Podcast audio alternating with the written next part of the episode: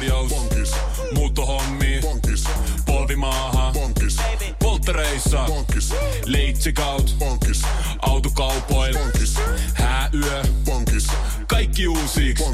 S-pankki. Pyydä asuntolainatarjous tai kilpailuta nykyinen lainasi osoitteessa s-pankki.fi ja rahaa jää muuhunkin elämiseen. S-pankki. Enemmän kuin täyden palvelun pankki.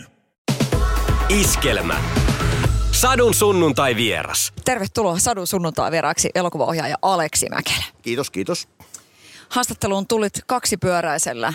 Nyt saa hehkuttaa. Milloin rakkaus syttyi? Onko se niin kuin jo äidinmaidosta tullut tommosiin niin kuin moottorivehkeisiin? En mä tiedä, mulla oli, mä saan ensimmäisen moottoripyörän sponsoreilta, kun me tehtiin Romanovin kiviä vuonna 1993. Se oli mulla sen kesän käytössä ja siitä se vähän lähti. Mutta mä, sit mä ostin itse kyllä pyörän kanssa 90-luvun siinä puolivälin jälkeen. Mutta mä laitan sitten lähin juhannuksen viettoon Annesin kaverille ja se ajoi autoa päin sillä. Ja, mutta sitten, no kaveri jäi kyllä henkiin, mutta moottoripyörä ei jäänyt henkiin. Ja, ja tota, sitten se vähän se into vähän niin kuin kuukahti siinä. Mutta nyt mä oon taas tällä vanhalla päivällä, kai se sanotaan, että 50 villitys tulee, niin piti ostaa tuommoinen iso amerikkalainen. mutta se nyt on ollut tuossa muutaman vuoden. Ihan kiva se on, en mä mikään intohimoinen pyöräilijä ole.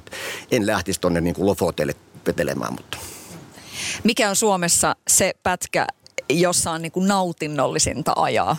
En mä tiedä, mä oon niin paljon täällä vielä. Nyt mä tota, itse asiassa nyt vedin varmaan kesän pisimmän vedon, kun kävin tuolla Valkeakoskella kuvauksissa, mutta en tiedä. Semmoista mä yritän välttää moottoriteitä niin varmaan, kun ei mulla mitään iso, iso täyttä katetta tuossa on, niin se 120 jälkeen se alkaa vähän puskea tuota hyventeistä tuohon naama, naama, että tota, se ei ole enää kivaa sitten.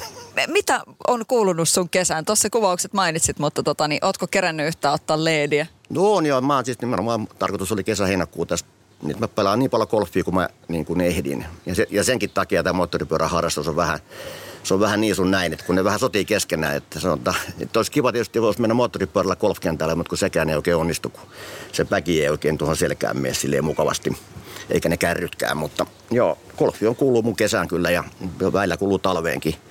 Silloin pitää lähteä ulkomaille, mutta kovasti koitin pelata golfia kesällä ja nyt se, koska tiedän sen, että kun kuvaukset alkoi elokuun alusta, niin sit se on niin kuin satunnaisia sunnuntai-kierroksia, mutta, mutta näin se nyt meni. Kyllä mä tosiaan ehdin ihan hyvin kevään pelata. Miten hyvää se laji tekee sinun mielenterveydellesi ja äh, niin kuin hermojen hallinnalle? No se on nimenomaan, se on, mä voin sanoa, että se on se mun henkireikä kyllä, että tota, se on, siitä se on hieno laji, kun siinä ei, ei voi syyttää ketään muuta. Että jokainen lyönti, minkä lyöt mettään, niin ihan itse oot lyönyt. Siinä ei, siinä ei voi syyttää kaveria eikä, mitään muutakaan olosuudetta. Et, että se ainakin mulle tekee semmoista hyvää, hyvää nöyryyttä. Ja sitten toisaalta se on myös aika hauskaa, että kuvaukset on aika hektisiä ja hirveä meteli ja hässäkkä päällä ja pitää vastata kaiken näköisiin kysymyksiin, niin sitten tuolla kentällä saa olla ihan niin kuin omien ajatustensa kanssa. Ja aika rentouttavaa, vaikka kyllä siellä väillä verenpaineet aika korkealla huitelee, mutta se johtuu ihan omasta huonosta pelistä. Äh, voiko äh, kyseisen lajin ja sitten tavallaan niin kuin työn yhdistää, että et voiko mennä niin kuin duunikavereiden kanssa kentälle? Vai onko ne jotenkin kaksi eri asiaa ja eri maailmaa? Nyt voi ihan hyvänä, mutta, mutta meidän leffa vaan tosi vähän ihmiset pelaa. Johtuen pitkälle siitä, että aika paljon tuotannut on tämmöisiä kesäpainotteisia, että niin kuin kesällä ihmiset on niin kuin kuvauksissa, niin ne ei ehdi pelata. Mutta kyllä nyt jonkin verran noita pelikavereita on, mutta mun pelikaverit lähinnä on tuolta kotipitäjästä ja, ja tota, ei liity tähän alaan ollenkaan. Mutta mä oon monesti siis, mä tykkään lähteä pelaamaan vaikka aamu viiden aikaa. Että ennen kuvauspäivääkin on välillä käynyt. Et äkkiä kun sen yksinään, yksinään kentän juoksee läpi, niin se on semmoinen kaksi, kaksi puoli tuntia. Niin siitä kun lähtee viiden puoli kuuden aikaa pelaamaan, niin kahdeksalta on hyvin, hyvin töissä. Sun uusin elokuva on Laitapuolen hyökkäjä. Se tulee tässä nyt ensi iltaan. Marko Jantusen fiktiivinen selviytymistarina. Niin miten tuommoista elokuvaa lähdettiin tekemään? Mä sanon, että mulle tuli vähän oksennusta suuhun, kun mä katsoin sen. Ja sen jälkeen oli pääpyörällä kyllä niin pari tuntia ja se on kyllä niin hyvä asia. Minkälainen, minkälainen on kokemus on, on tuommoinen elokuva? No joo, rankka tietysti, että on nyt aikaisemminkin niin rankoista aiheista tehnyt elokuvia, että ei se sinänsä, mutta ja, ja, ja, ja elävistä ja kuolleista ihmisistä elokuvia, niin ei sinänsä siis niin kuin, tuotantona se nyt oli aika normaali. Että toki nyt tehtiin niin, että kuvattiin talvella koko elokuva ja 20 asteen pakkasessa, että kyllä se huomasi, että illalla oli aika poikki. Että tuolla se niin kovissa pakkasissa sen 10 tuntia pyörii, niin sitten tota, illalla tuli kyllä uni aika nopsaa. Että siinä ei paljon ehtinyt edes baariin vaikka normaalisti ehkä kuvausta päivän jälkeen jossain baarissa käydään, mutta kyllä toi aika, aika tota, hektistä meininki oli, mutta en mä tiedä siis, mitä sä meinaat, että miten tämmöistä leffaa tehdään ja, ja miksi mä tämmöistä teen vaan.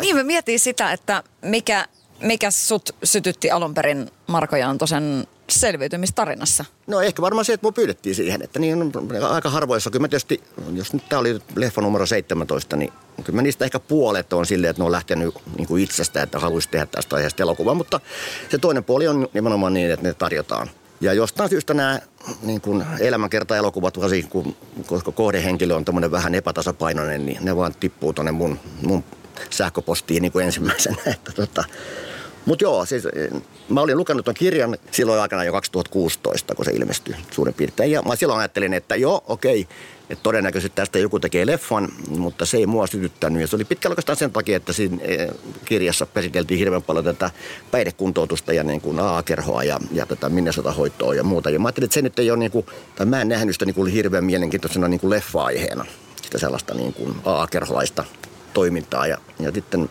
kun mulle tarjottiin elokuvaa, niin mä vähän jännitin. Mä että okei, mä voin lukea ensin sen käsikirjoituksen. Että se oli siinä vaiheessa jo valmis ja oli varmaan jo aika monta versiokin tehty.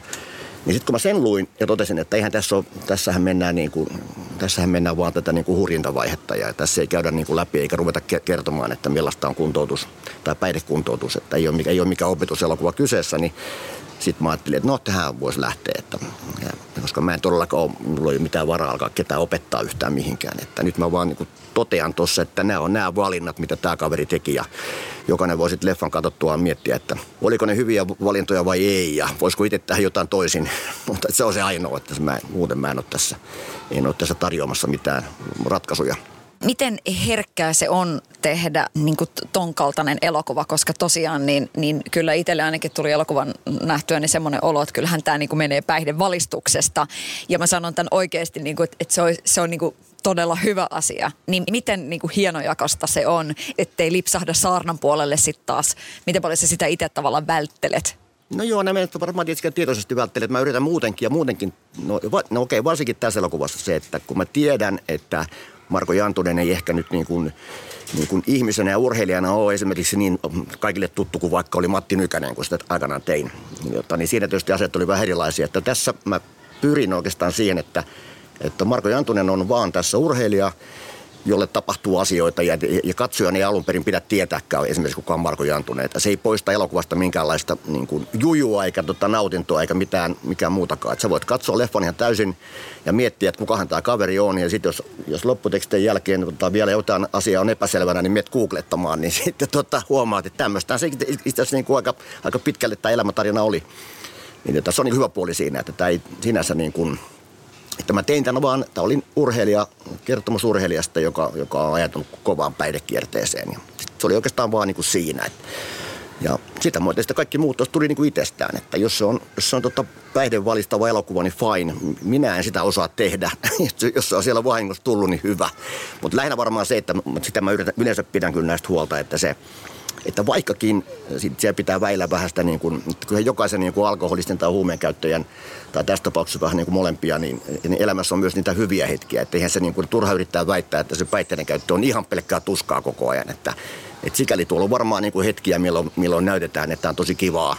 Että sen kun on pää on, mitä enemmän pää on sekaisin, niin sen paremmalta tuntuu. Mutta niitä sitä ei pysty tavallaan välttämään tuossa. Mutta että kyllä se varmaan sitten kuitenkin se puntari on enemmän siellä, että ei tämä nyt niin hauska ollutkaan. Ja, ja, ja, ja lopputulos tietysti on siellä. Mutta sitten taas toisaalta tämän elokuvan tekemistä oli mukavaa se, että mä tiesin ja, ja, ja, niin kuin, ja suurin osa katsojistakin tietää, että tämä kuitenkin tulee päättymään hyvin. Niin se antoi semmoisen vapauden, että saa mennä aika syviin vesiin ja saa käyttää aika rankkaa kieltä ja kuvastoa ja silti kuitenkin lopussa tämä niin kuin ihminen jää hyvin eloon, ainakin toistaiseksi. Miten tärkeää se on sulle, että elokuvissa on se tavallaan se jää sinne ylös, että siellä on se toivo ja loppu hyvin juttu? No se nyt on se ainakin silloin, jos, on, jos se leffa on ihan pelkkää tuskaa, niin sitten on hyvä, että koska ei se elokuvateatteri ei ole mun mielestä se paikka, minne ihmiset menee kärsimään. Mutta tota, ei se nyt sinänsä tarkoita, kyllä leffa voi päättyä surullisestikin ja silti se on voimaannuttava ja semmoinen niin kuin hieno. Ja, ja varmaan ehkä, ehkä maailman kuuluisimmat leffat onkin surullisia, ainakin vielä lopu, lopussa.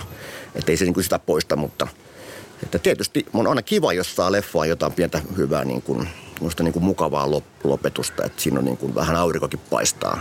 Kyllä se, niin kuin, kyllä se niin kuin ihan mukavan fiiliksen jättää, kun sieltä teatterista lähtee pois. Mutta tämä on, tässä on niin kuin monta puolta. Molemmat puolet on aika hyviä. No jääkiekkohan on suomalaisten lempilaji ihan niin kuin monesta eri syystä, niin se, että kun on jääkiekkoilija, josta lähdetään tekemään elokuvaa, niin, niin oliko sillä niin kuin tavallaan lajilla mitään väliä? Miten sä itse sitä jotenkin sit lähestyit? No ei se tietysti tässä vaiheessa, että jos, jos Jantoni olisi pelannut koripalloa ja to, to, toilaillut samalla tavalla, niin tota, mikä siinä, eihän siinä mitään. Tota, vaikka tässä on kyse jääkiekkoilijasta, niin tässä ei kuitenkaan jääkiekkoa pelata. Niin kun me ollaan jäällä tuossa vissiin kaksi kertaa ja toisella kerralla se on siellä yksin – yksin toisen jokeripelaajan kanssa. Ja toisessa kerrassa ollaan tepsiharjoituksessa, mutta että se on nimenomaan niin, että me yritettiin kertoa tarinaa kaukalon ulkopuolelta, koska se kaukalon sisäpuolella tapahtuvat tarinat, ne on niin kuin kaikki tuolla nähtävissä ja ne on pantu kirjoihin ja kansiin ja niistä on olemassa klippejä ja jokainen tietää, kuka voitti mestaruuden minäkin vuonna. Että, ja jos lätkää haluaa katsoa, niin se kun katsoo sitä telkkarissa. Että jos me ruvetaan sitä niin kuin leffa, leffakankaalle tekemään, ja se on äärimmäisen hankalaa, kallista, eikä, sitä, eikä se koskaan kuitenkaan sitä samaa. Eli ihan samalla, samalla tavalla mä tein tuohon 95-leffaa niin, että me käytettiin no, alkuperäistä oikeita, oikeita, tota, niin kuin, oikeita matseja, välierää ja loppuottelua Suomen paidassa. Ja, ja tota, sitten niitä levitettiin vaan, niin kuin, että kaikki katsoi sitä niin kuin matsia tele, television välityksellä. Että tehtiin muutamia niin kuin, vaihtoaitiokuvia sinne vähän väliin, että sekoitettiin sitä pakkaa siinä, mutta että tässä oli kyllä, käsikirjoituksessa oli mukana kyllä kaiken näköisiä matseja ja tiettyjä, että se oli teki Ruotsissa niin kuin maaleja ja kaikki hurrassille, mutta ja oltiin, vissiin, ja oltiin Kanadassakin AHL-matsia katsomassa, mutta, mutta todettiin vaan, että ne on vaikeita, kalliita, eikä ne vie tarinaa eteenpäin, niin, niin tota, sitten todettiin, että mennään mieluummin näin. Ollaan pois kaukalosta. Se oli tietoinen valinta. Voitaisko me taas vähän? Voitais. Risteillä? Mm. Joo. On ollut tosi pitkä talvi. Hei, onks meillä pääsiäisenä jotain? Ei, jos mentäis Tukholmaan tai Tallinnaan. Loistava idea. Syödään hyvin. Laivalla pääsee yhdessä taas keikallekin. Ui ja shoppailemaan. Mm. Seal to deal. Nyt merelle jopa 40 prosenttia edullisemmin. Tallingsilja.fi Kahvi menee suomalaisella tunteisiin, myös silloin kun sitä ei ole saatavilla. Siis mitä? Onko kahvi lopussa?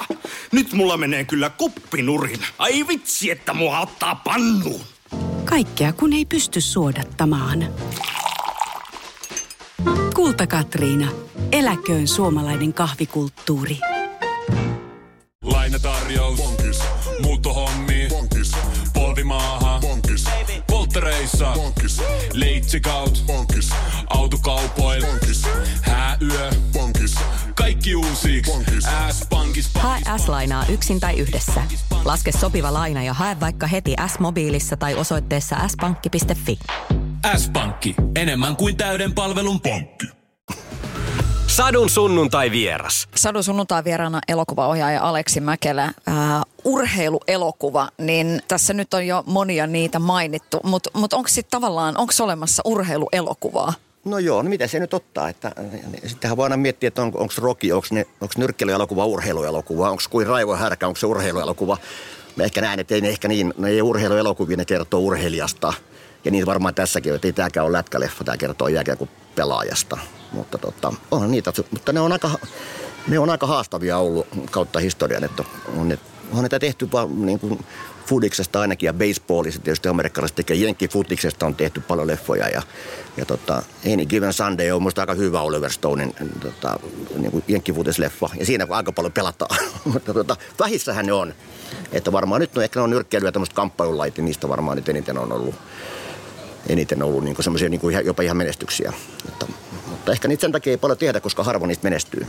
Ja sitten siinä on aika paljon usein tämä tietysti puoli, että niin kuin meidänkin 95 että ei siinä oikein hirveästi pysty jännittämään, että mitä loppuottelussa käy. Että Suomi se voittaa 4-1 eikä me ruveta sitä historiaa muuttamaan siinä. Niin ne pitää ne, niin kuin ne aiheet ja se jännite pitää löytää jostain muualta. Ja sitten siinä, sit siinä tavallaan siinä ympärillä pitää tapahtua jotain muutakin kuin vaan se kuuluisa ottelu kahden joukkueen välillä esimerkiksi. Niin siellä pitää olla, se pitää keskittyä johonkin tiettyyn henkilöön, jolla sitten tapahtuu vähän jotain muutakin kuin mitä siinä urheilussa on. Niin, eli ihan normaalia draaman aineksia pitää olla kasassa muutakin kuin urheilutapahtuma.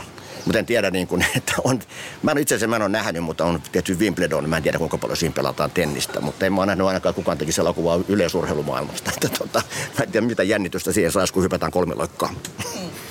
No jos ajattelee, äh, 06 tuli Matti-elokuva, josta tuossa oli esimerkiksi puhetta ja nyt sitten 22 tulee laitapuolen hyökkäjä, niin miten niin kuin maailma on jotenkin muuttunut tässä, että puhutaan tämmöisistä niin kuin, suomalaiset niin kuin, urheilusankarit ja kansallislajit ja suomalainen on, suomalaiset on penkkiurheilukansaa, niin miten tämä niin jotenkin mm, aika on tässä, tässä välissä mennyt? Miten oot, oot miettinyt? 06, 22, Niin, itse asiassa tähän on hauskaa, että nämä myös tämä Jarna-tapahtumat liittyy tuonne niin kuin 90-luvulle paljon ja 2000-luvun alkupuolella, että se viimeinen kausi oli vissiin 2008, kun se oli, kun pelasi. Ja, ja tota, siihen se loppui. Että sinänsä on ihan samoja aikoja kuin Matin. No Matti oli vähän aikaisemmin siinä, mutta et en mä osaa tuohon sanoa. Toi. Tietysti Matin tapauksessa on myös se, että ei siinä, niin kuin, siinä niin kuin joku sanoi, että miksi tässä ei ole enempää mäkihyppyä. Niin mä sanoin, että kato Keski-Euroopan mäkiviikkoja, että siellä hypätään mäkeä. Että mitä helvettiä mä tuohon leffaan laitan. Että se on sama asia, että ei siinä ne muutamat hypyt se piti olla, että tiedetään mistä kerrotaan. Ja tietysti Matin tapauksessa oli myös se, että hän oli myös tota artisti, että siinä oli sekä urheilija että tota laulaja tai muusikko. Ehkä se nyt ei muusikkona pärjännyt ihan niin hyvin kuin urheilijana, mutta tota, joo. Ja sama touhuhan se on. Että tietysti Matin kohdalla nyt puhuttiin pääsääntöisesti al- alkoholista ja Jarnan kohdalla puhutaan sitten vähän vakavoimmista aiheista niin, tai aineista. Niin, että se, se, nyt on varmaan se ero siinä. Että ehkä se voisi olla myös vähän kuvata tätä nykypäivää. Että kyllähän huumeetkin on tullut Suomeen ihan niin kuin isolla tavalla ja varmaan jäädäkseen, mitä se ei välttämättä ollut 20-30 vuotta sitten. Kyllä suomalaiset on aina enemmän ollut niin kuin viinan kanssa läträäviä ja nyt on tietysti varmaan tilanne vähän muuttunut huonompaan suuntaan. Sadu sunnuntai vieraana elokuvaohjaaja Aleksi Mäkelä. Mikä on se elokuva, mistä sä saat jotenkin ehkä eh, itse henkilökohtaisesti eniten palautetta, että et jos sut tunnistetaan esimerkiksi, tulee, tulee puhetta, että sä oot se, joka on, on niin kuin isojen kassamagneettien takana, niin mikä on se leffa, mistä tulee kiitosta eniten? Kyllä mä, no mä luulen, että häjyt on varmaan se, että se, se tota, häjyt ja no tietysti Matti varmaan sen takia, että Nelonen on esittänyt sitä nyt varmaan viikon välein viimeiset kahdeksan vuotta. tota, musta tuntuu, että se tulee ainakin viisi kertaa vuodessa leffasta, tai telkkarista. Niin sikäli se varmaan tulee, mutta, mutta häjyt on kyllä se, mikä tota, yleensä, jos ruvetaan keskustelemaan ja tulee, vaikka nyt jossain golfkentällä tulee joskus puhetta, että mitä tekee työkseen, että kun munkin, munkin tota, naama nyt on semmoinen, että ei nyt ihan jokainen koko ajan tunnista, niin, ja mikä on tietysti tarkoituskin. Niin tota, jos tulee puhetta vähän sitten työhommista, niin kuin joskus golfkentältä t- tulee niin kuin vieraiden kanssa, niin sitten jos sanoo, että mitä leffoja on tehnyt, niin mä yleensä se on mulle helppo sanoa, että häjyt, niin sitten okei, okay, aha, selvä, tiedän. niin tota, et, mutta se on tullut nimenomaan sitä kautta, että siitä tulee eniten niin kuin palautetta. Ja on tullut aina, ja, ja varmaan tulee olemaankin. No, millainen mies ohjasi Häijyt elokuvan. Tässä nyt henkilöhaastattelua tehdään, niin nyt tota, niin, mitä, mitä ajatuksia, millainen kaveri sä olit silloin Häijyjen aikaan? No nuori tietysti. Mä olin 28-vuotias ja mun olisi pitänyt mennä silloin tota armeijaan. Mulla oli niin lykkäykset melkein lopussa ja sitten tota, olisi ollut niin kuin viime hetket, että oli pakko lähteä ja pitäisi kuitenkin kuvaukset, kuvaukset tota suorittaa, niin mä tota, sitten sain sitten vapautuksen. sain armeijasta sitten vapautuksen ja, ja, tota, ja hyvä niin, koska musta tuntuu, että mä olin silloin vajaa 30, niin mä olisin kyllä siellä, mitäs helvettiä mä olisin siellä tehnyt. 18-vuotiaiden seassa, mutta ainakin tuntuu näin. Mutta että muuten mä olin olin tietysti aika nuori mies. Että häjyihin liittyy siis sellainen hyvä tarina, että se, eh, meidän, meidän piti tehdä se 90-luvun alkupuolella jo paljonkin nuorempina miehinä, ihan samalla porukalla, mutta me ei sitten onneksi, ehkä onneksi, tota, elokuvasäätiön porukka ei oikein kattonut meitä vielä hirveän, hirveän hyvällä silmällä, eikä oikein uskonut tähän meidän, meidän niin kuin visioon niin kuin, niin kuin nykypäivän länkkäristä. Ja sitten se tavallaan kaatui, ja sitten se kirjoitettiin uudestaan 6-7 vuotta myöhemmin. Ja se saattoi, että se oli tavallaan niin kuin meidänkin päässä jo hyvin kypsynyt ja päähenkilöt oli paljon vanhempia kuin mitä silloin alkuperäisessä tarinassa. Ja, ja ehkä se saattoi olla se syy, mik- miksi sitä leffasta puhutaan vieläkin. Että jos olisi tehty 90-luvun alussa, niin en tiedä, olisiko se voinut unohtua tuonne jonnekin elokuvan pölyisiin kellareihin. Jos se 28-vuotias jäbä olisi tiennyt, että siitä puhutaan edelleenkin, että se nousee semmoiseksi ilmiöksi, niin olisiko sille kihahtanut hattuun jotenkin oikein isosti? Todennäköisesti, todennäköisesti varmasti joo, en kiellä sitä. Ja kyllä se meillekin kiha- kihahti sitten niin kuin pahoin poikien aikaa viimeistään, että, että olihan se, että sitä ei oikein niin kuin, sitä on niin kuin vaikea selittää edes, että vaikka tietysti meillä oli, oli se häjyt siinä taustalla ja sitten oli yksi vähän epäonnisempi leffa sen jälkeen. Ja sitten tuli pahat pojat, joka niin kuin sai yli puoli miljoonaa katsojaa ja 600 000, mitä siellä oli. Niin se oli niin järjetöntä se, niin kuin se ja, ja kundithan oli ihan niin kuin poikabändi. että tota, ei sitä, Et en tiedä. Sitten on, sit on nyt ainoa, joka sitä meni ohi, oli tuntematon sotilas. Mutta tommonen, se oli siihen aikaan niin ihan käsittämätön, että sitä pyöritystä oli. Ja, ja tota, silloin tietysti tuntui, että ei tässä ole mikään enää estä, että nyt voi tehdä mitä huvittaa. Ja, ja tota, onneksi kaikki ei sitten mennyt niin hyvin. Mulle ainakin tekee tosi hyvää tippuuna vielä vähän tippuu niin jaloille ja välillä ja, ja, tota, ja alkaa vähän miettimään tätä elämän realiteettiakin. Niin sitten tekee hyvää, jos on taas kiva nousta ja yrittää tehdä joku leffa, mikä taas menisi niin kuin edes, edes jotenkuten hyvin. Että, että vaikka näistä, voi moni sanoa, että on tehty paljon niin menestyselokuvia, niin on tehty myös paljon menestymättömiä elokuvia. että kyllä ne aika niin kuin 50-50 menee. Sadu sunnuntai vieraana elokuvaohjaaja Aleksi Mäkelä. Pitkä ura sulla, niin miksi sä olet kameran sillä toisella puolella? Miksi sä et ole sitten tavallaan niin kuin ruvennut näyttelijäksi itse? Mikä sun tarina on tässä? Niin, no kyllä tietysti alun perin olinkin, tai halusinkin näyttelijäksi. Mutta ehkä se varmaan siis, ihan siis kylmin syy on se, että mä olin paljon paskempi kuin mun kaverit. Mikä tietysti on tietysti huono juttu, kun kaverit on Suomen parhaimpia näyttelijöitä. Niin tietysti jos oli vähän huonompi kuin ne, niin olisin mäkin voinut ehkä pärjätä. En tiedä, mutta meillä oli kaveri, jätkien kanssa semmoinen veto, että kun mä aikana ruvettiin ensimmäisiä videoleffoja tekemään, niin mä sitten niin kun päätin kirjoittaa ne. Ei niistä tullut paljon kirjoittavaa, karmeita tota, action-pläjäyksiä. Tota, kirjoitin ne ja sitten sitten, niin Santeri, Kinnusen Santeri itse asiassa kuvasi meidän ensimmäisen leffan, mutta se oli niin tuskasta, kun se oli siellä kameran takana ja halusi sen eteen koko ajan. Niin sitten kun tehtiin seuraavaa leffaa, niin sitten Santeri oli jo poissa ja mä kuvasin sitten ja äänitin ja sitten mä rupesin puvustaa ja mitä kaikkea siinä nyt oli. Ja sitten mä vaan niin jäin sinne. Sitten siihen pois. Mutta kyllä mä olin siis nuorempana tuossa sanotaan 8-2-13-vuotiaana. Niin itse asiassa 15-vuotiaaksi asti varmaan, niin tein paljon tota, radioteatterissa niin kuin kuunnelmia, näyttelin niissä. Ja sitten mä olin jopa 80-luvun alussa oli semmoinen silloinen perhesarja, silloiset salkkarit, kun tavataan Karppisilla, niin näyttelin siinä yhtä, yhtä tota, niin kuin perheen poikaa. Kyllä mä niin kuin, siis jollain tavalla näyttelin ja olin mä tota, kävin Kallion lukioonkin ja jotenkin kuvittelin, että ehkä se teatterikoulu on se mun paikka, mutta en tiedä. Sitten kaikki kaverit meni teatterikouluun ja sitten mä raisin miettimään, että mä en ole koskaan samalla niin kuin muut, niin tehdään jotain muuta sitten. Ja olihan se tietysti tavallaan hyvä, että meidänkin kaveripuorokas oli, että jos kaikki olisi ollut näyttelijöitä, niin ei mä olisi mitään saatu aikaan. Että oli hyvä, että hyvä, että siellä on vähän nyt ollut noita säveltäjiä tai muusikoita ja ohjaajia, niin me pystytään jopa keskenään tekemään asioita. Kaikki ei ole, mutta mä muistan hyvin meidän ensimmäisen leffan, mihin, mihin kaikki, mä kirjoitin sitä käsikirjoitusta, niin tota, ja itsekin näytteli muuten siinä leffassa, mikä just Santeri kuvasi, niin, niin, tota, niin kaikki halusi kuolla siinä, niin kuin, ja kaikki halusi olla sankareita, oli sitten rosvoja tai niin kuin, no kaikki, itse kaikki halusi olla rosvoja ja kaikki halusi kuolla. Niin siinä oli hankala kirjoittaa sellainen käsikirjoitus, mikä, missä kaikki saisi tehdä sen kuolinkohtauksen. tota, Mutta niin mä tehtiin, ei sen yksi henkilö jäi eloon siinä, että, että kaikki tapettiin tavalla tai toisella. Mutta se oli semmoinen, semmoinen puolen tunnin mafiapläjäys. Se on ihan mielettömän hienoa, kun sun puheessakin vilisee tuttuja nimiä ja sitten miettii, että, että olette ollut niin tosi pitkään ystäviä. Tuossa nyt Samulit ja, ja, ja Santerit ja Nikot ja ketä kaikkia teitä on. Niin onko se, oletko siinä kiitollinen siitä, että siinä on niin kuin ne luottopakit ollut koko, koko tämän ajan, että, että on saatu oikeasti kasvaa aikuisiksi yhdessä ja tehdä töitä yhdessä? Joo, niin, niin joo ja ilman, ilman tähän ei tätä mitään tämmöistä ei olisi olemassa. Että se on päiväselvä asia, että, että tota, se se, että me saatiin paljon tehdä yhdessä ja päästiin tekemään nuorena yhdessä asioita, niin se on, kaikki on tukenut toisiansa. Ja että ihan selkeästi, no se voi sanoa suoraan, että ilman sitä porukkaa, niin minä en olisi tässä. Ja sitten toinen, mikä, mikä, se on ollut hyvä, että sitten tämmöiset kaverit pitää jalat maassa kyllä. Että sitten jos itse vähän lähtee liite, liiteleen, niin, tai kuka vaan meistä lähti vähän liiteleen ja sitä, tässä on kyllä liidelty.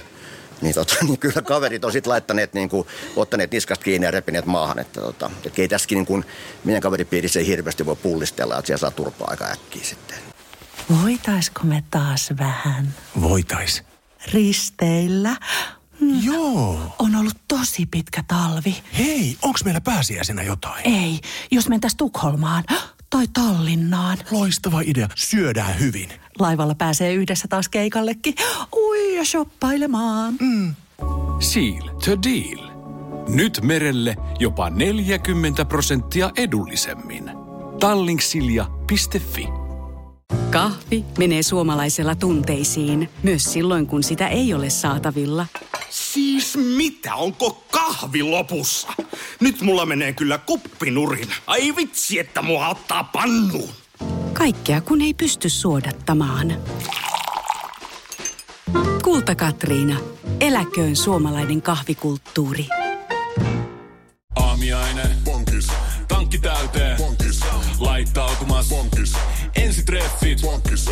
Pussailu. Pankis. Säästöpäätös. Pankis. Pumpi päälle. Pankis. Arki pyörii. Pankis. S-pankis. Hae sinäkin S-etukortti Visaa S-mobiilissa tai osoitteessa s-pankki.fi. Sillä maksat kaikkialla maailmassa ja turvallisesti verkossa. S-pankki. Enemmän kuin täyden palvelun pankki.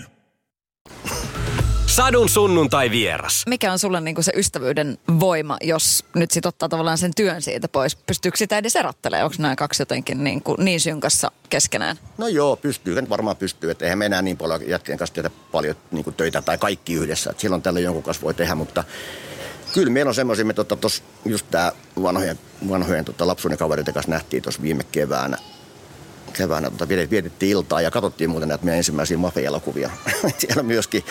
Ja tota, niin on se hauskaa sille, että kun näkee nuo jätkät, niin se, se, se, juttu lähtee täsmälleen siitä, mihin se on loppunut viimeksi. Siinä ei ole, niinku, siinä ei ole niinku, meillä ei ole niinku mitään, mitään semmoista vieraan, niinku, vieraantumista ollenkaan. Että ihan samat jutut lähtee siinä. Että jos ei voi viisi minuuttia, voidaan jotain kysellä, että mitä sulle kuuluu, mutta sen jälkeen lähdetään puhumaan niistä vanhoista asioista. Että se, mitä, niinku, mihin on jääty silloin aikanaan, kun ollaan lähetty. Ja, tota, ja kyllä meillä oli hauskaa, kun me katsottiin näitä vanhoja leffoja ja muisteltiin, mitä kaikkea niissä kuvauksissa tapahtui ja muuta. Niin en tiedä, palleja oli kyllä aika kipeä sen jälkeen. Kuka muistaa parhaiten? kaikki muistaa vähän omalla tavalla, että mielestä hyvin tuossa tehtiin, kun tehtiin Vintiöi-sarjaan semmoinen kymmenen vuotta myöhemmin niin kuin paluu Vintiön juurille ja tota, tehtiin sen 12 osaa, kun sitä oli. Ja sitten siinä tehtiin semmoinen dokumentti, missä kaikki muistelee vähän, mitä on tapahtunut vuosien varrella, niin kyllä kaikki muistaa ihan eri tavalla ne storit. Paha mennä sanoa. Itsekin vähän miettiä, että ei se kyllä noin saatana mennyt, mutta en tiedä, voi olla, että se on vaan niin kuin vuosien varrella, vaan kun on puhuttu jostain asiasta, niin sitten kuvittelee, että näin se meni. Tai sitten on oltu vaan sen verran sekaisin joskus, että ei ihan tarkkaan tiedä, miten on, miten on, mitä on toilailtu. Mutta että se oli mielenkiintoista kyllä, että kyllä kaikki muistaa ihan eri tavalla. Niin että se totuus on varmaan jossain siellä välissä. No Vintiöt, ihan legendaarinen huumoriporukka ja aivan niin kuin huikea ilmiö, supertähtiä olitte silloin. Niin miten tuommoinen niin kuin suomalainen tommonen huumori, niin miten hyvin se sun mielestä kestää aikaa? No, jos mä nyt ihan rehellinen on, ei se musta hirveän hyvin kestää. Että kyllähän nyt tänä vuonna, vitsin tänä kesänä näyttänyt taas maikkarinot vintioita tossa, niin en mä lähtisi, en mä, en mä tiedä, en mä kyllä lähde enää. Niin, siis mä voin tietysti nauraa jollekin nostalgiselle jutuille, mutta en tiedä. Että tietysti jos, jos sä oot nauranut niille silloin, oot silloin ollut sen oikea ikäinen, niin ehkä sen voi elää vieläkin, mutta vaikea mun on nähdä, että siihen tulisi mitenkään niin kuin uutta sukupolveista. Että se varmaan kuuluu sille porukalle, joka on silloin ollut se 13-vuotias, kun on tullut ulos.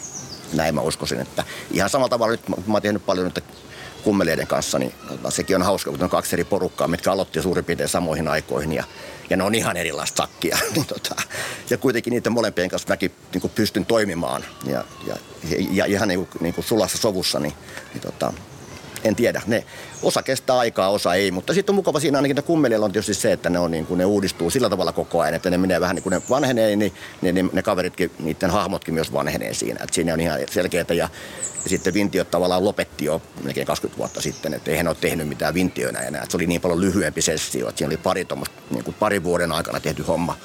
Ja kummelit on nyt vääntänyt tässä kohta 30 vuotta enemmän vähemmän koko ajan. Sadu sunnuntai vieraana elokuva Oja ja Aleksi Mäkelä. Jos miettii tuommoisia niinku huumoriporukoita, tehdään vaikka jotain kummelisarjaa, nyt Kontio Parmas, näitä juttuja, leffoja, niin jotenkin ajattelis, että no sehän on sitä niinku ihan helvetin hauskaa vaan koko ajan, niin mikä on totuus, että kun tehdään komediaa, niin onko kuvauksissa sitten aina hauskaa?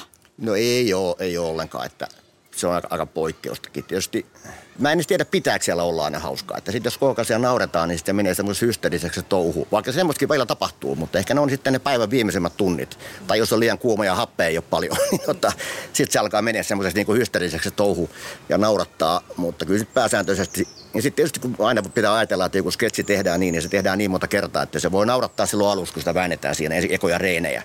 Mutta sitten kun se 20 kerran tehdään jostain suunnasta, niin se ei enää sitten naurata. Että sitten oikeastaan, niin kun jos tulee hetkiä, milloin niin kaikki tipahtaa, niin se tapahtuu silloin, kun joku unohtaa, mitä pitää sanoa ja keksii jotain ihan omiansa sinne. Että sitten tämmöisiä tilanteita voi tulla, mutta kyllä se niin kuin, et pyritään tietysti siihen, että ilmapiiri on niinku kevyt, ja, kevyt ja hauska. Että siellä on, eihän siitä yhtään mitään, jos sinne tullaan huutelemaan ja kiroilemaan. Et siitä, ei, niinku, siitä ei huumoria sit synny. Mutta että ihan siinä se on duunia kuin kaikki muukin. Että kyllä siellä näyttelijöiden pitää muistaa vuorosanat, ainakin noin suurin piirtein. Eihän ne kaikki muista enää, on vanhoja jätkiä jo ainakin kummelit.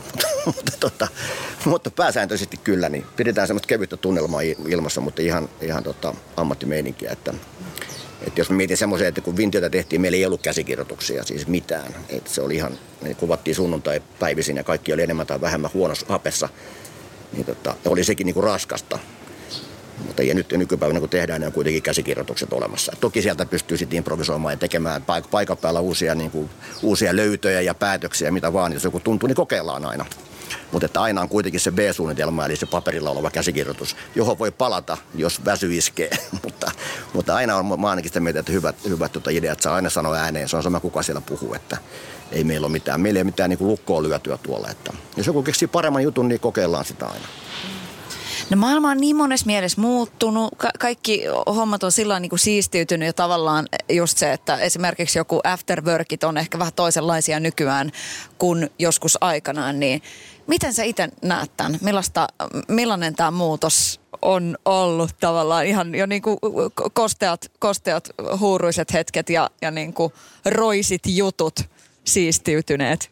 No joo, totta kai siis äh, on nyt selvää, että nyt 50 ei kestä alkoholi yhtä paljon kuin 20 että tai ehkä varmaan nykyään kestää, mutta se seuraava päivä on paljon pahempi. Että ei tuolla pysty enää, en, en mä pysty enää olemaan kankkosessa yhtään. Että se on ihan selkeä juttu. Ja sitten tietysti, ja hauskahan se on sekin, että ne, jotka on niinku oikeasti tuossa ryypäneet, niin ne on kaikki lopettaneet jo. Se neljä on ihan niinku kokonaan jo niinku viinat, viinat pois. Mutta että tietysti siellä on tällainen, että kyllä, kyllä me niin kuin välikarrankat ja loppukarrankat, niin kyllähän ne kosteita tietysti on, mutta se jotenkin se, en mä tiedä pitäisikö sen kuulua siihen, että osa ottaa, osa ei. Mutta muuten on, että ei siis, niin kun, jos mä mietin jotain Romanovin aika sitä 90-luvulla tehtyjä juttuja, niin että eihän silloin, kun olet 22-vuotias, niin ei se ole siis aamulla kun pesee hampaat ja käy suihkussa, niin se on sitä miten selvä se päivä lähtee alusta. Ei silloin tarvi unta, mutta nyt tää on ohi. Se on niin kuin niin ohi. Ei tarvi montaa, montaa lonkeroa olla, niin yö, yö on niin kuin se on taputeltu siihen. Kyllä se näin on. monesti tulee itse miettineeksi sitä, että et, et se, että niin kuin sanoit tuossa, että moni on sitten jo lopettanut harrastuksen, mutta se, että tota, et pystyy edelleen ottamaan, niin kuinka, kuinka iloinen olet siitä, että se pystyy ottaa vielä lasin viiniä, että se ei sitten niin kuin, että sitä ei ole tavallaan, ei ole elämä ajautunut siihen pisteeseen, että olisi joutunut niin valitsemaan, että nyt pitää kokonaan lopettaa? No ei mulla semmoista ollut. Mä oon kuitenkin aina pitänyt silleen vähän, että kyllä me nyt kun työt pitää hoitaa, että kyllä tietysti vapaa-aika välillä voi olla kosteatakin. Ja, että tietysti no sitten golfkentälle kun nyt menee, niin ei siellä nyt voi niin kuin, sielläkin voi välillä kaljotella, mutta tota, pääsääntöisesti kuitenkin urheillaan siellä, että koittaa pitää tota elämää nyt silleen, että jonkinnäköisessä tasapainossa, että mutta se on, ihan, se on helppo pitää itse, ettei juo liikaa iltaisin, koska tietää millainen se työpäivä se aamulla on.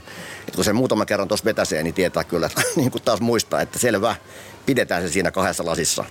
Et se on ihan, ihan selkeä paketti, mutta kyllä ne väillä tuppaa nämä viikonloput olemaan vähän, tota, vähän, vähän tota, kovempia kuin noi arkipäivät. Että töissähän pääsee suht helpolla, mutta viikonloppuna ei aina pääse ihan niin helpolla. Aleksi, kuinka hyvä ajuri on vitutus? näin niin kuin suoraan kysyttynä? no, se riippuu vähän mitä on tekemässä. Että joskus on se, joskus on siitä voi saada paljonkin voimaa. Että jos tuntee, että, että tota, jos vituttaa sillä tavalla, että sä koet, että, että sua on kohdeltu kaltoin, niin siitä voi saada voimaa, että nyt mä näytän, että miten tässä nyt niin puuhataan. Mutta pääsääntöisesti se on aika turha fiilis, koska se, tota, se syö hirveästi sitä niin kuin omaa, niin kuin omaa ajatusmaailmaa ja tekemistä, että jos paljon vituttaa ja oot koko ajan vihanen, niin jää aika moni asia tekemättä. Se, se, se, se vie siitä, siitä omasta aivokapasiteetista ihan liikaa aikaa, mutta pienissä määrissä ja ja, ja se nopealla niin joku hetkittäisellä vitutuksella voi olla ihan hyviäkin, voi olla hyviäkin niin kuin, tai kauaskantoisia ajatuksia, mutta tota, pidemmän päälle vitutus ei kyllä, se, se, se, se syö, rasittaa ja väsyttää. Miten hyvä tutka ihmisten kanssa pitää olla tuossa sun ammatissa? Pitääkö sun olla vähän niin kuin keittiöpsykologi, kun on elokuvaohjaaja? No varmaan semmoinen enemmän. Mä sanoisin, että mä oon semmoinen kapelimestari siellä. Että, että, että tietysti kun puhutaan niin näyttelijöistä, niin pääsääntöisesti suurin osa on niin tuttuja aikaisemminkin jo. Ja eikä ne nyt hirveästi ole muuttunut. Ei niillä yhtäkkiä tapahtunut jotain ihan, ihan katastrofaalista niiden pään sisällä. mutta et, et se on niin selkeä, että suurin osa on tuttuja. Toki aina tulee uusia tyyppejä, mutta niistäkin mä aina vähän otan kautta rantaa vähän tietoja ja kyselen aina. Että tietysti pitää tietää, että ei käveleviä pommeja sinne kuvauspaikalle. Ja samaan kuvausryhmän jäsenet, että, että aika paljon siellä on tuttuja aina paikalla. Vähän riippuu mitä tehdään. Että leffoissa on vähän enemmän tuttuja ja TV-sarjoissa voi olla vähän enemmän niin kuin tuntematonta porukkaa. Mutta se on se, ja sitten kaikki kuitenkin tietää, kaikilla on oma homma kuvauksessa, mitä se tehdään, niin se tarvii hirveästi niin kuin ihmisiä oikoa tai selittää niille, että siinä on niin kuin tietty vähän hierarkiaa ja tiettyä semmoista, niin kuin, että niin kuin pelin säännöt on selvät, että näin toimitaan, jotta kaikki tietää, että saadaan tämä ajoissa tehtyä. Mutta ehkä sitten noin ylipäänsä, että sitten kun aina kuvauksessa saattaa tulla kaiken näköisiä tapahtumia ja saattaa ihmisten väillä voi tulla skismoja ja muuta vastaavaa, niin kyllä se silleen katsi hereillä olla, että sitten puuttuu asioihin ajoissa tai, tai laittaa jonkun puuttumaan, ettei, ettei ne sitten eskaloidu sinne. Että kyllä tavallaan vähän pitää olla korvat höröllä, mutta mä sanoisin, että ehkä elokuvatuottajien pitäisi olla vähän enemmän korvat höröllä. Vaikka nyt ei siellä kuvauspaikalla niinkin ikään ole, että, että mä, mä, luotan siihen, että se porukka, mikä sinne on niin kuin palkattu juttua tekemään, niin ne tietää, mitä ne tekee. Ja sitten jos tulee ylilyöntiä, niin ne katsotaan sitten niin kuin lyönti kerrallaan, että ei se sen, sen kummempaa ole. Ootko koskaan antanut lähtöpasseja kesken kuvausta? Oon antanut ja on antanut myös sille, että on ilmoittanut, toi kaveri ei paikalle, että heittäkää se autosta tulos nyt. On tapahtunut näitä. En ole kaikista ylpeä, mutta, äh, mutta mun mielestä mä en ole tehnyt mitään, niin kuin, siis kaikki on ollut ihan selkeä hyvä syy. Mutta on niitä tapahtunut ja on näyttelijöitä laitettu pois tuotannoista jo ennen kuin on päässyt alkamaan ja kaikkea, mutta ne on aina ikäviä hommia, eikä niitä pitäisi olla siellä, mutta tietysti yhteistä hyvää tässä tehdään ja kaiken pitää onnistua, niin sit, ei se ei sit tule mitään, jos, jos siellä on yksi, yksi, tota, yksi kusipää joukossa, niin sitten on vaan pakko päästä eroon.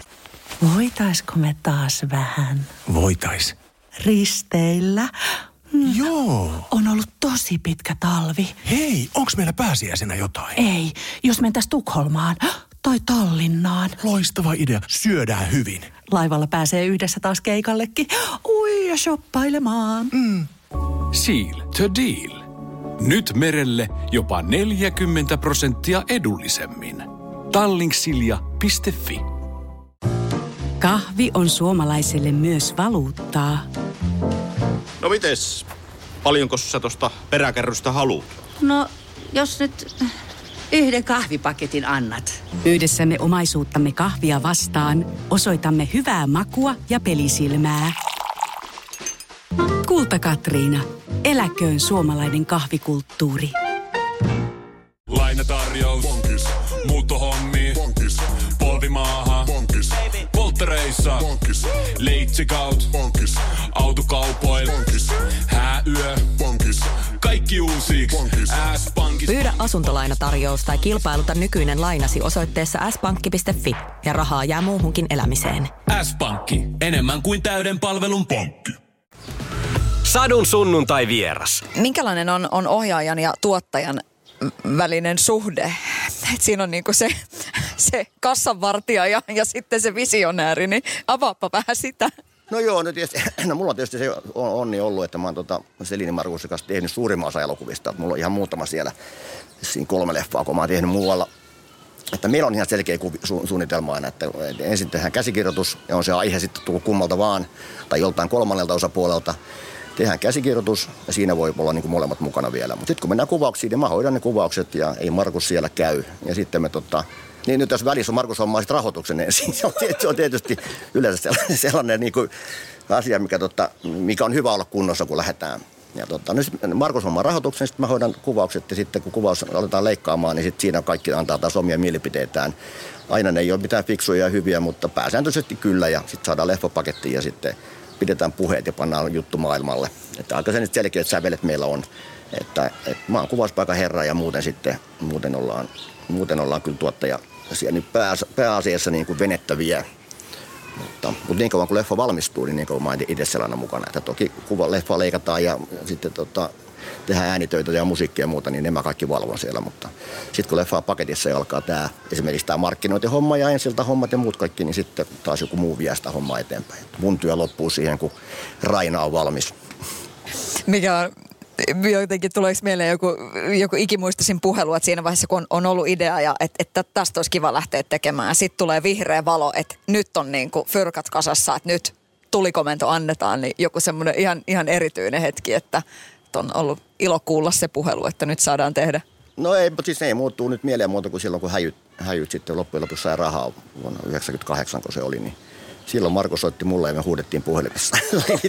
se oli meidän niin kuin toka yhteinen leffa vasta. Että, mutta siinä oli ollut pari vuotta, pari vuotta semmoista kuivempaa vuotta, että me ei saatu niin kuin mitään leffaa liikkeelle. Että vuonna 1994 tehtiin Esa ja Vesa auringonlaskun ratsastajat ja sitten tota, sen jälkeen saatu leffa rahoitusta pari vuoteen kuntoon. Ja se kun tuo häjyt tuli, niin kyllä me silloin hurrattiin sitä oikein niin kuin puhelimessa huudettiin.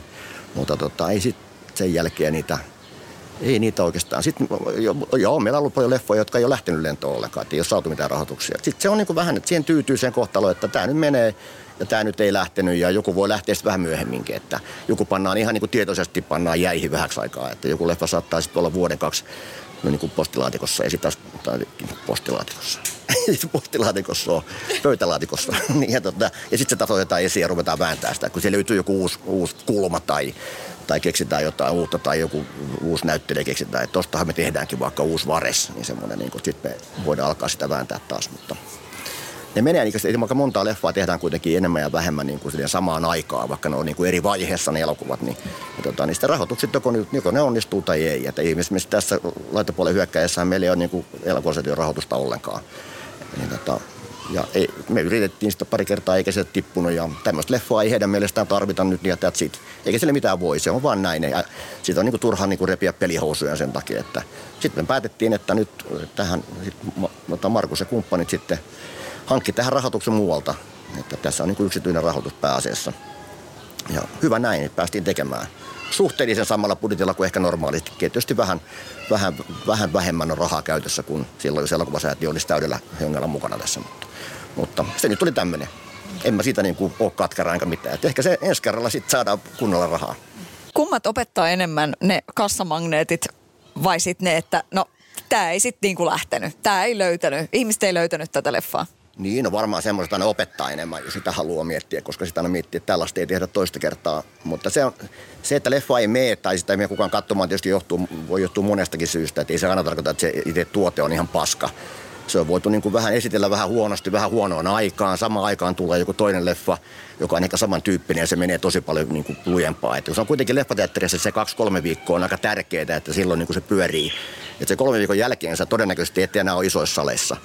Mutta jos, jos, niin kun, jos leffa pannaan ulos samana viikonloppuna kuin Bondi, niin sitten tietysti turpaahan siellä tulee. Ei, ei, ihan tämmöistä nyt ei ole tapahtunut, mutta aina voi tapahtua. Niin kun, siinä voi tapahtua niin monta asiaa, jotka voi mennä pieleen, vaikka tuote olisikin hyvä ja, tota, ja, ja katsottava ja ihmiset tykkää sitä, mutta siinä on vaan, niin kuin, siinä on vaan niin kuin mokattu monessa, ja yleensä tarkoittaa sitä, että siinä mokataan parissa kolmessa eri kohdassa, että siinä on, niin kuin, siinä on vain mennyt asiat pieleen, aika on väärä, laitetaan väärällä tavalla ulos, markkinointi ei, ei, ole kohdennettu oikein ja, ja tota, en tiedä, siinä on kaiken näköisiä juttuja, mutta tietysti äh, ihan turhastaan kierrellä, että kyllä se nyt pääsääntöisesti yleensä on se, että elokuva vaan ei kiinnosta sit porukkaa, että siinä on jotakin pielessä, mutta että se ei ole aina niin. Että, että siinä ei kannata niin kuin, että et jos kysytään, että kumpi opettaa enemmän, niin kyllä se, kun, kun se kävelet tuolla, mä joskus verrannut silleen, että on kävelevä lavantauti tuolla kadulla. Että niin, kuin niin paljon vituttaa se, että joku leffa on jo mennyt. Niin, tota, että se on, että niin tuntuu, että kaikki tuijottaa, vaikka ei tietenkään kukaan tuijota. Niin kyllä ne on, kyllä ne on, on ne kovia paikkoja, kun sen on kuitenkin vähintään vuoden, yleensä kaksi vuotta laittanut, niin kuin, laittanut kaikki peliin ja sitten se ei kiinnosta ketään. Vaikka ei mulla nyt ei ihan silleen ollut, että ei ketään ole kiinnostanut, mutta on tullut isoja floppeja jota mä en olisi uskonut alun perin, niin, tota, niin kyllä sitä sitten niin miettii aina, että ja nimenomaan pitää se prosessoida, että mitä kaikkia tuolla on tehty mahdollisesti väärin. Ja ottaa oma vastuu siitä, mutta myös ymmärtää se, että ei se kaikki ole itsensä vika, että kyllä se vielä jotain osaa tehdä. mutta, mutta tärkeintä, tärkeimpää mä näkisin tuossa se, se, että silloin tällöin onnistuu. Että, että jos, jos koko ajan tulee turpaa, niin sitten kyllä se, niin se laittaa polville, että sitten tarvii niitä syndejä tuonne. tuota, kiva on vielä kävellä ihan niin kuin leuka pystyssäkin. Että, niin ja se riittää sitten, niin voi ottaa taas vastaan vähän semmoista keskinkertaistakin palautetta.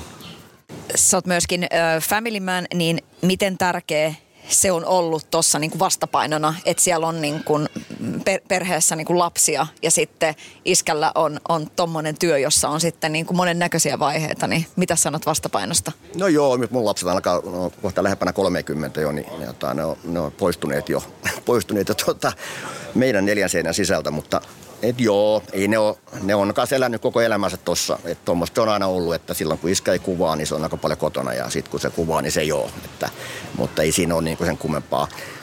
Me ei olla hirveästi edes niin puhuttu. Kyllä nyt kaikki nämä leffat on kattonut. Tietysti aika pitkälle silloin, kun oli nuoria, niin ei tietysti voinut näyttää kaikki leffoja, mitä on tuossa on tehnyt. Et ei ne nyt ihan lasten leffoja pääsääntöisesti ollut, mutta, mutta eiköhän ne kaikki, jos ne ikannut ne jo 12-vuotiaana, niin ottanut ne hyllystä ja katsonut kavereita kanssa, että niinhän ne tekee kaikille muillekin asioille.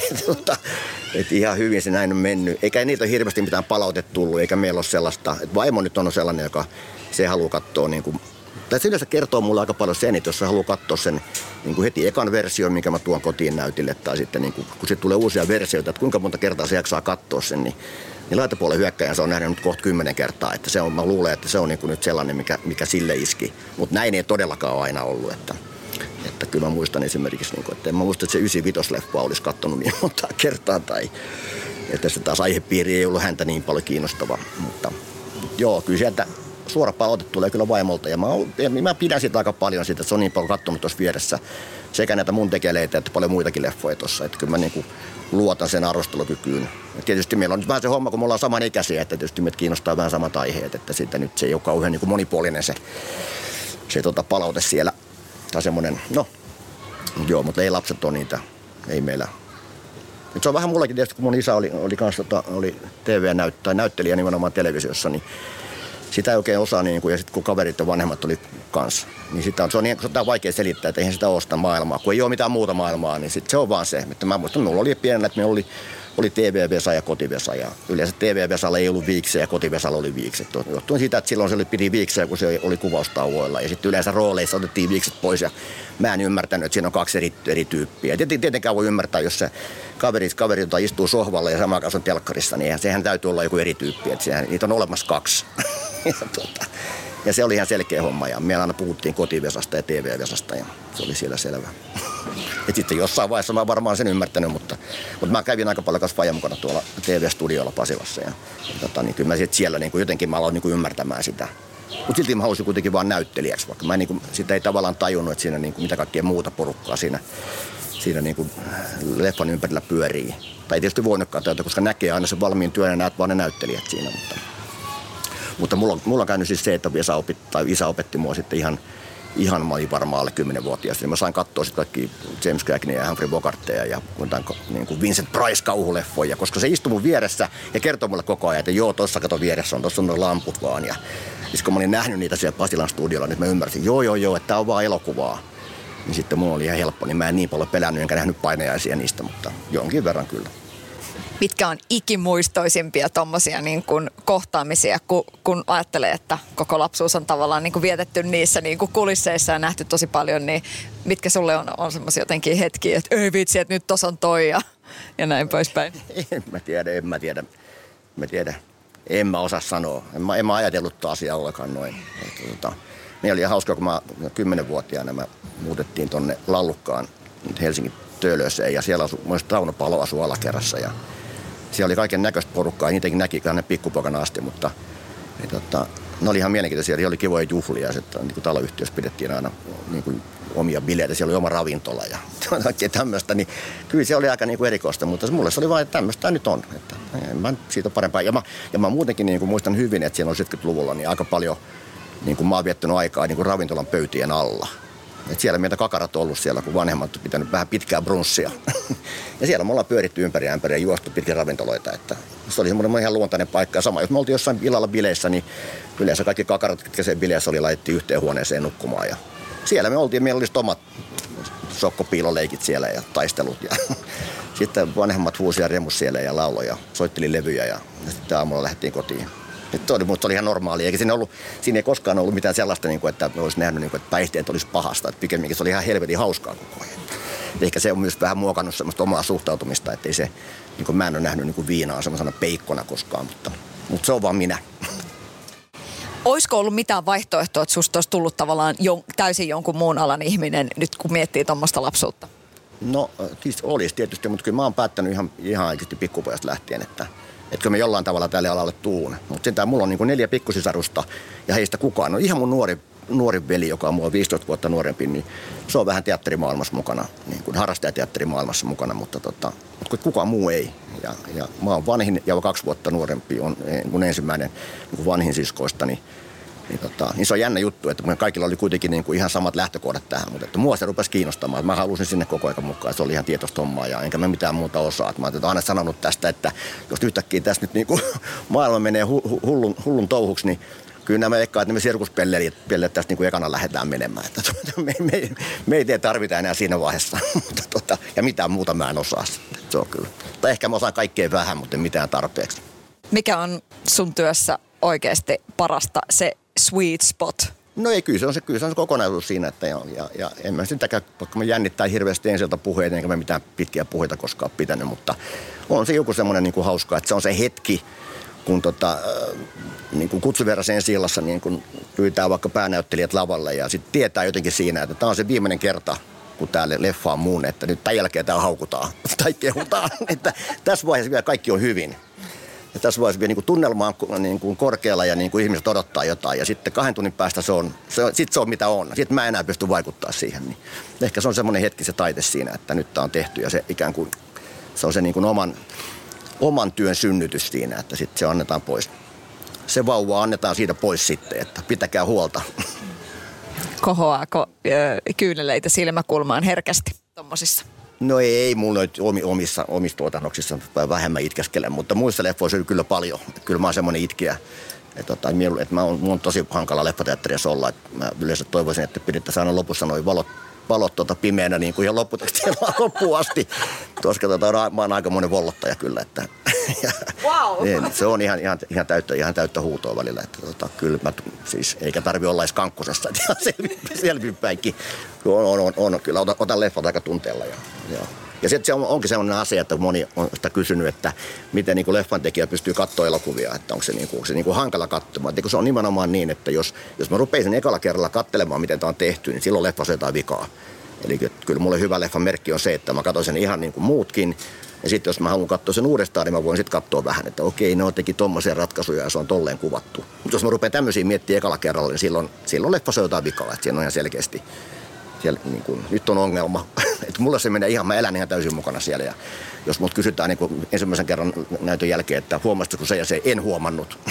en huomannut yhtään, mitä siellä taustalla, taustalla oli. Että, että ihan keskityen vaan elokuvaan. Kyllä mä siinä, koska jos näin ei olisi, niin mä pystyisi leffoja tehdä itsekään. Että kyllä sitten on pakko pystyä nauttimaan sitä elokuvan katselusta, kun se on itselle niin kova intohimo. Mikä on sun varhaisin leffamuisto? No se on semmoinen, mä olin varmaan kolme, kolmevuotias näin mä uskoisin. Ja se on semmoinen Ruslan ja Lyudmila. Tai niin mä uskon, että se leffan nimi on, koska mä oon löytänyt myöhemmin siitä niin kuin soundtrackin tai biisin, joka nimi on Ruslan ja Lyudmila. Joku venäläinen, se oli kaksosainen, jonkin siinä oli noitia ja ritareita ja muuta.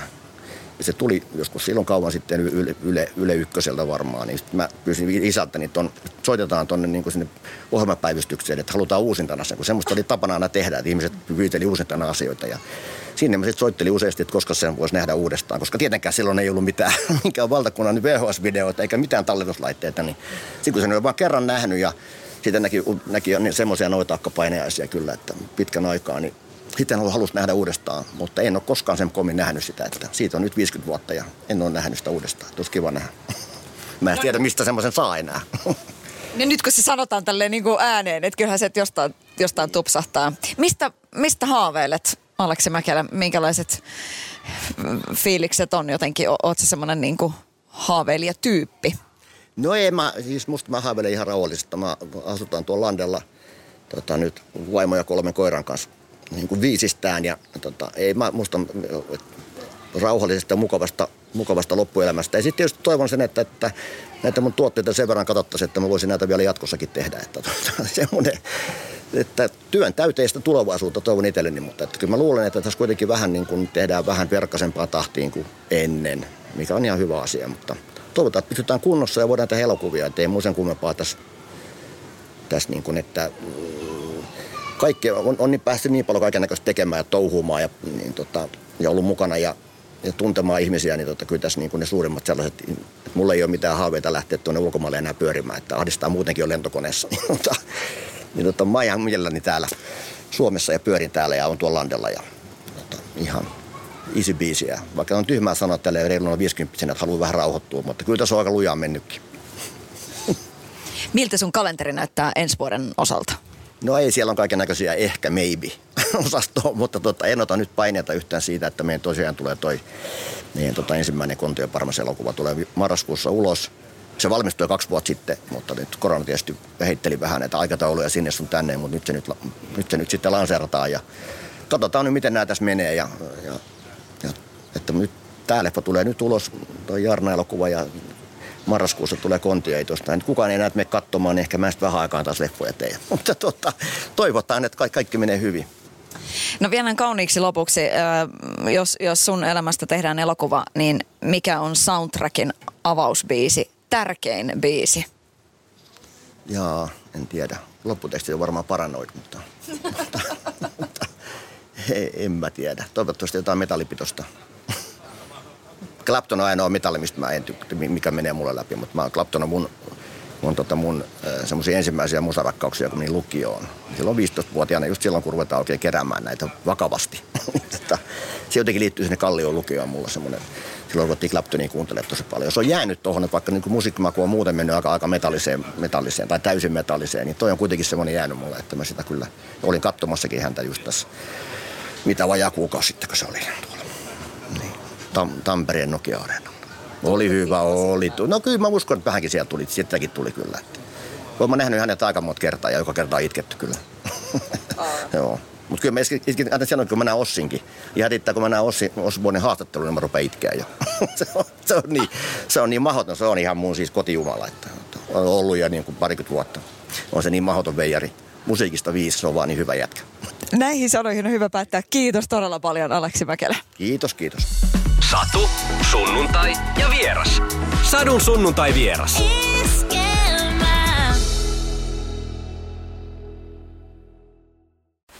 Voitaisko me taas vähän Voitais. risteillä? Joo. On ollut tosi pitkä talvi. Hei, onks meillä pääsiäisenä jotain? Ei, jos mentäis Tukholmaan tai Tallinnaan. Loistava idea. Syödään hyvin. Laivalla pääsee yhdessä taas keikallekin. Ui ja shoppailemaan. Mm. Seal to deal. Nyt merelle jopa 40 prosenttia edullisemmin. Tallingsilja.fi Lainatarjous. Bonkis. Muuttohommi. Bonkis. Polvimaaha. Bonkis. Polttereissa. Bonkis. Leitsikaut. Bonkis. Autokaupoil. Bonkis. Hääyö. Bonkis. Kaikki uusi. S-pankis. Hae S-lainaa yksin tai yhdessä. Laske sopiva laina ja hae vaikka heti S-mobiilissa tai osoitteessa s-pankki.fi. S-pankki. Enemmän kuin täyden palvelun pankki.